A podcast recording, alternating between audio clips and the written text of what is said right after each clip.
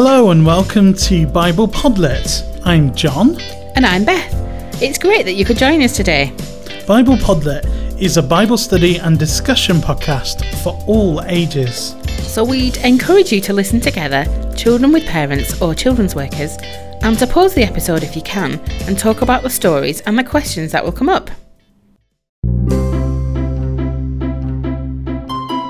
Beth, have you ever noticed that people seem to have different opinions and attitudes about anything and everything? Oh, you're absolutely right, John. In fact, I've been thinking about this recently, and I've been conducting a bit of a social experiment where I've asked not quite 100 people, it was 75 people actually, their answers to some questions, family fortune style.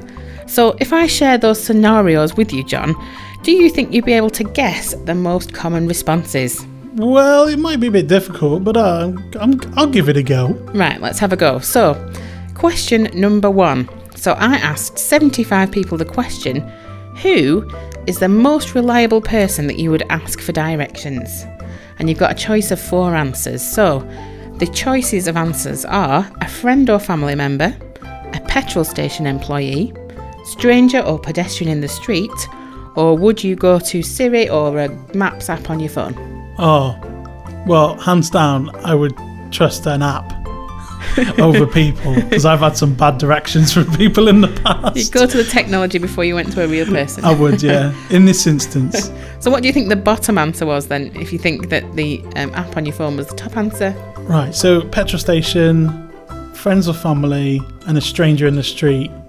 I, th- I think stranger would be my last go to but I think I would take the petrol station over a family member because I know some of my family and I know the best with directions. well, interestingly, um, out of the 75 people that I asked, the petrol station employee came out bottom. Oh, which wow. surprised me because I thought, you know, somebody works in a petrol station, they should perhaps know the local area. But no, they came out bottom. And then um, the the second top answer was friend or family member, uh, yep. so opposite to what to what you perhaps thought, uh, with stranger or pedestrian uh, being third. So that's really interesting that you had a, a, different opinion there to some of the people uh, that I surveyed. The next question then what is the most important thing that you shouldn't waste? Uh, and the choices are water, food, money, or time. This is uh, it's a difficult one. Because of course we shouldn't be wasteful with anything. Well, so no. It does it I mean, does pose a, question. Ideally, we wouldn't be wasteful with anything at all. But um, if I if I had to, um, so I would say water because we all need water to survive, and there's actually quite a lot of water that goes to waste. Yeah. In this country, anyway. So I would say water. Um, it's important not to waste food um, uh, because there are places that doesn't have, don't have food, and a lot of our food goes to waste. So, and then I would say uh, money and then time. Time is your bottom answer. Yeah. Well, interestingly, sometimes at heart I'm a little bit of a time waster. Sometimes I like to just veg out on the sofa. Interestingly, out of the 75 people asked, the top answer was actually time with 38 people. Oh wow! Saying that was the most important thing that we shouldn't waste. And then the second top was water with 24 people. And then right at the bottom, we had uh, food with eight people and money with five people. So the majority of people there actually said that time is the most important thing that we shouldn't waste. Um, so again, that just shows that you've had a different opinion to those people that were surveyed. Yeah, it's, it's really interesting how people's opinions uh, change and uh, differ. And I'm I think I might be wrong on some of them then by the, by the standards of everybody else. Yeah, well, you'd kind of think living uh, in England, especially in the northwest where we have lots of rain, that, you know, with plenty of water, and maybe people think that that's not quite as important, but who knows? Um, so, I wonder how all this links with our story today, John. Well, let's listen to a very special news interview for this week and find out.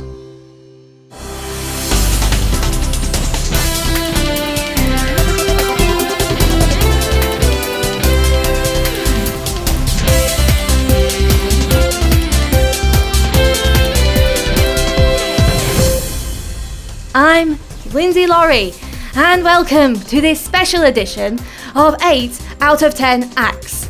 Today, we talk with Paul, previously known as Saul, who is under house arrest in Rome. he reflects on the moment that sparked his missionary journeys all those years ago and how his life has transformed since then. Paul, welcome to the show. Thanks for having me. Before we talk uh, uh, about the road to Damascus, can you describe what you were like before? Oh, I was very passionate Pharisee back in the day and was quite concerned about this uh, new group of people who claimed that Jesus was the Son of God. I didn't believe it at all. It went against everything I knew to be true at the time. I had to do my part to try and stop it from spreading, and that meant to lock them all up. And uh, is that why you were heading to uh, Damascus? Oh, yeah, yeah, I'd spoken to the high priest and asked for letters to be sent out to the synagogues so that if I found any followers of Jesus, then I could arrest them and bring them back to Jerusalem. And that's when you had your transforming encounter. Uh, yes, it was. Uh, my companions and I were, were heading down the road towards Damascus when suddenly there was a bright light that filled the sky, and then all we heard this was this voice out of nowhere. Oh, what did the voice say? The voice just asked me why I was persecuting him, but I didn't know who he was, so I asked. The voice said he was Jesus. At that moment, I was blind and had to be led to Damascus by my companions.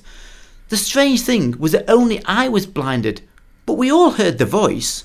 And uh, what happened after you, uh, you know, made it to uh, Damascus?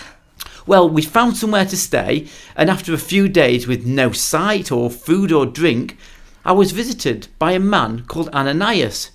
He came in and said that God had sent him to heal my eyes. He put his hands on me, and then I could see. Something like scales fell from a fish came off my eyes when I did it. What was going through your mind through all of this? Oh, I was completely changed by it all. I finally understood what the apostles were saying all along about Jesus. He is the Son of God, and I was completely wrong. I was so sorry for all I did against his followers and couldn't believe that Jesus has handpicked me to be his mouthpiece. So since then, I've travelled around telling people about Jesus because I want everyone to know the power of God's grace. It definitely hasn't been an easy time. I'm locked up in this house because of it but it's all worth it for the glory of God. Thank you, Paul. That was uh, Paul there, speaking from house arrest in Rome, reflecting on the events that transformed his life. Thank you for joining me for this special edition of 8 out of 10 Acts. I'm Lindsay Laurie, and I'll be seeing you next time.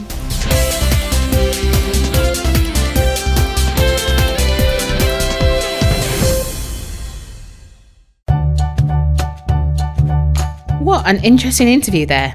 We're going to talk about what Paul has said and we'll ask a few questions. And we encourage you to pause the podcast if you can and talk about those questions together. Paul's transformation was quite dramatic. I mean, you can't get much more of an opposite, right? Well, it makes sense because he was a well respected and devout Pharisee. What's a Pharisee? They were the most serious Jews. They were very strict in following all of the laws and commandments that God gave to Moses when he was in the desert. You can read them all in the books of Exodus, Leviticus, Numbers, and Deuteronomy if you want to. So, was he one of the same type of people who wanted to get rid of Jesus too? Yes, exactly. Paul would not have believed in Jesus and the things he said at all. We've come to our first question in this episode. What did Paul think of Christians before what happened on the road? The question again What did Paul think of Christians before what happened on the road. Please pause the podcast if you can and talk about this together. Then press play when you're ready to carry on. It says at the beginning of Acts, chapter 8, that Paul went from house to house dragging people outside and arresting them for following Jesus. Wow, he must really have hated anyone who even said a good word about Jesus. Yes, probably. He was set on destroying the church and all followers of Jesus. He even got permission from the synagogue leaders to go from town to town. That was what he was going to do when he met Jesus on the road, then, wasn't it? Yes, Paul was going to Damascus to find and arrest any follower of Jesus he found there, and his companions would have been helping him. So that must have been crazy when Jesus appeared to them all on the road in the bright light and told Paul to stop. What's strange about the story, though, is that they all heard the voice and saw the bright light, but only Paul was blinded. It must have been really confusing for them. We've come to our second question. What would you think if you were one of Paul's companions on the road? That question again. What would you think if you were one of Paul's companions on the road? Feel free to pause the podcast and then press play when you're ready to continue. Now, if I was one of Paul's companions, I would have been speechless. A bright light and a voice coming out of nowhere is amazing. They might also have been worried because Paul ended up blind and they had to find somewhere to stay in Damascus and look after him. The Bible says that Paul didn't eat or drink anything for three days afterwards. It's really worrying when someone you know isn't themselves. And they may have been scared because news of what had happened to Paul would get back to the other Pharisees and they wouldn't know what they should do. At this point in the story, we first meet Ananias, who is a follower of Jesus living in Damascus. God said to him that he should go to Paul and lay his hands on him because he had a plan for Paul. And no one had heard yet about what had happened to Paul on the road. So we've come to our next question. If you were Ananias, how would you feel about following God's instruction to go and see Paul? The question again. If you were Ananias, how would you feel about following God's instruction to go and see Paul? Please pause the podcast and talk about this together, and then press play when you're ready to carry on.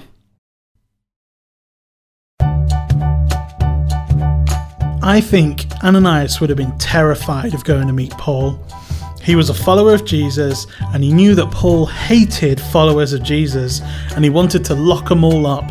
So it took a lot of faith in God for Ananias to go and see Paul, but he did. Ananias went to Paul and laid his hands on him, and Paul's eyes were healed and he believed in Jesus. Yes, Paul was completely transformed and went to join the other disciples of Jesus in the synagogues, preaching that Jesus was the Son of God. It's amazing how different Paul was after meeting Jesus.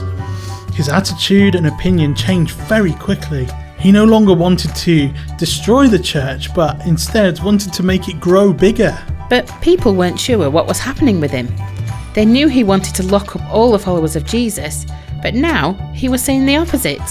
He had changed his mind very quickly, and people were not sure why. We've come to our next question. What do you think other people thought about Paul's transformation? The people you might want to think about are the disciples of Jesus, Ananias, Paul's companions, the Pharisees, and the whole town. The question again what do you think other people thought about Paul's transformation? We encourage you to pause the podcast and talk about this together. Then press play when you're ready to continue.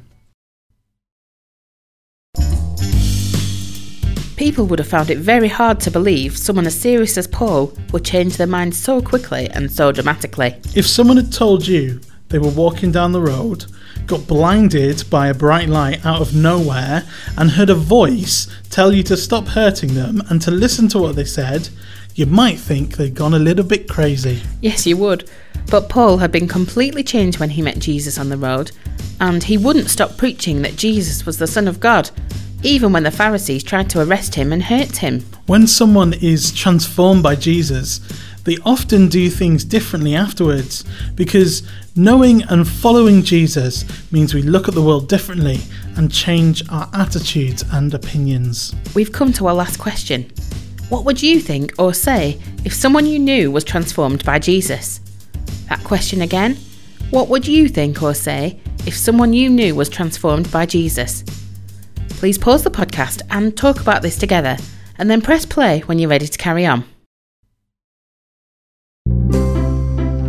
When we meet, say sorry to, and believe in Jesus, He transforms our attitudes, what we think, what we say, and what we do.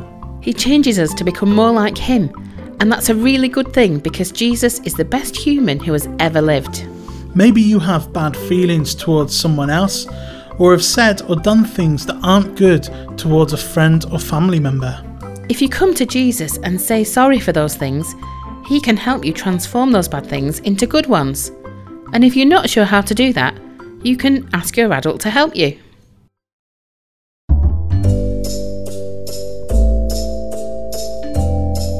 So we've come to the part of the podcast where we play a game or have a little bit of fun. So, are you ready, Beth? I'm ready to have some fun. Excellent. In our story today, Paul was blinded by a bright light, and that lasted for three whole days. Mm-hmm. That would have meant he would have had to rely more on his other senses, such as his hearing. Yeah. So, excellent segue. I've collected some sounds to play for you, Okay. And you're going to have to guess what they are. Okay. Sounds simple, That sounds simple. I think I can do that. but it may not be so simple. Ooh. Ooh. right, Beth, here's your first sound. Yep. Wait until it's finished, and then um, have a guess Okay. what it is. I'm listening carefully. Right. And you at home, have a listen as well. See if you can guess before Beth does.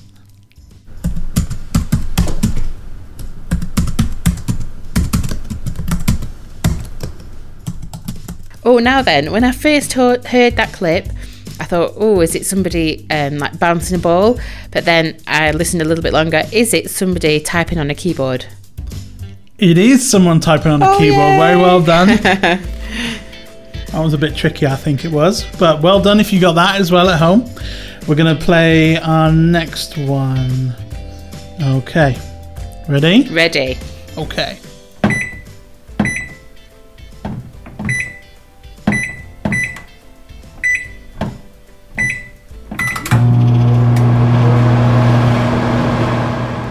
Okay, you're like smiling and laughing a little bit, so I think you know what it is. What do you think it is? And well, I was a little bit confused at first, but I'm pretty sure this is the sound of a microwave. Very well done. If you got that at home as well, so that's two for two. You got there. Right. I think we have to go a bit harder now. Okay, A bit harder now. Right. Okay. Ready? I'm ready. Excellent. Let's go, John. Oh, that was a quick one. It was a quick one. Do you want to hear Um, it again? Go on then. Let's hear it again. Um, was it somebody playing like snooker or pool? Yes, it was. Yeah. Very good. Very well done. Right. I think we need to. I think we need to do some harder ones. Right. Okay. Here we go. The gloves are off. Okay.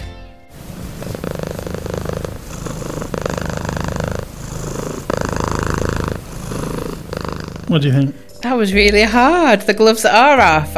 Was it what if if you were close enough, like what the sound of a bird's wings would make? No, you are close. It is animal related. Oh, okay. Is it like some kind of animal snoring? Close. Oh, okay. I don't know. I'm stuck. Stuck? Do you want? Yeah. Do you want to know? Yeah. What was it? It was a cat purring. Oh, of course. There you go. I get it now. Yeah. Yeah, you can hear it now. I thought that might be a difficult one. Well, that was the game. I think you did very well. I'm quite I'm quite pleased with myself. I feel like my ears are on top form today. I think if you were blind, you'd, you'd be okay at sussing out what's around you. I'd know where I was at least. Oh, that's good. Well, how well did you do at home? I mean, we don't know. We're not there with you, but I hope. I, I'm sure. I'm sure you did very well indeed at home. Yeah, and thanks for playing along. And what were your thoughts about the scenarios we discussed earlier on in the podcast? Did you agree with the majority, or did you think something different? You can tell us via our social media accounts. We are on Facebook at BDBE Updates and on Twitter and Instagram at BDB of E. I think they would have agreed with me. yeah. and you can also find more episodes of Bible Podlets and free discussion notes for each episode for you to use in children's group at church. And you can find those on our website at bdeducation.org.uk. And sadly, that's all from us for this episode, but we hope to see you all again next time. Bye. Bible Podlets was a Blackburn Diocese Board of Education production. It was written by David Harris and Sarah Earnshaw and edited and produced by David Harris. Bible Podlets is a free resource. For more resources, visit bdeducation.org.uk.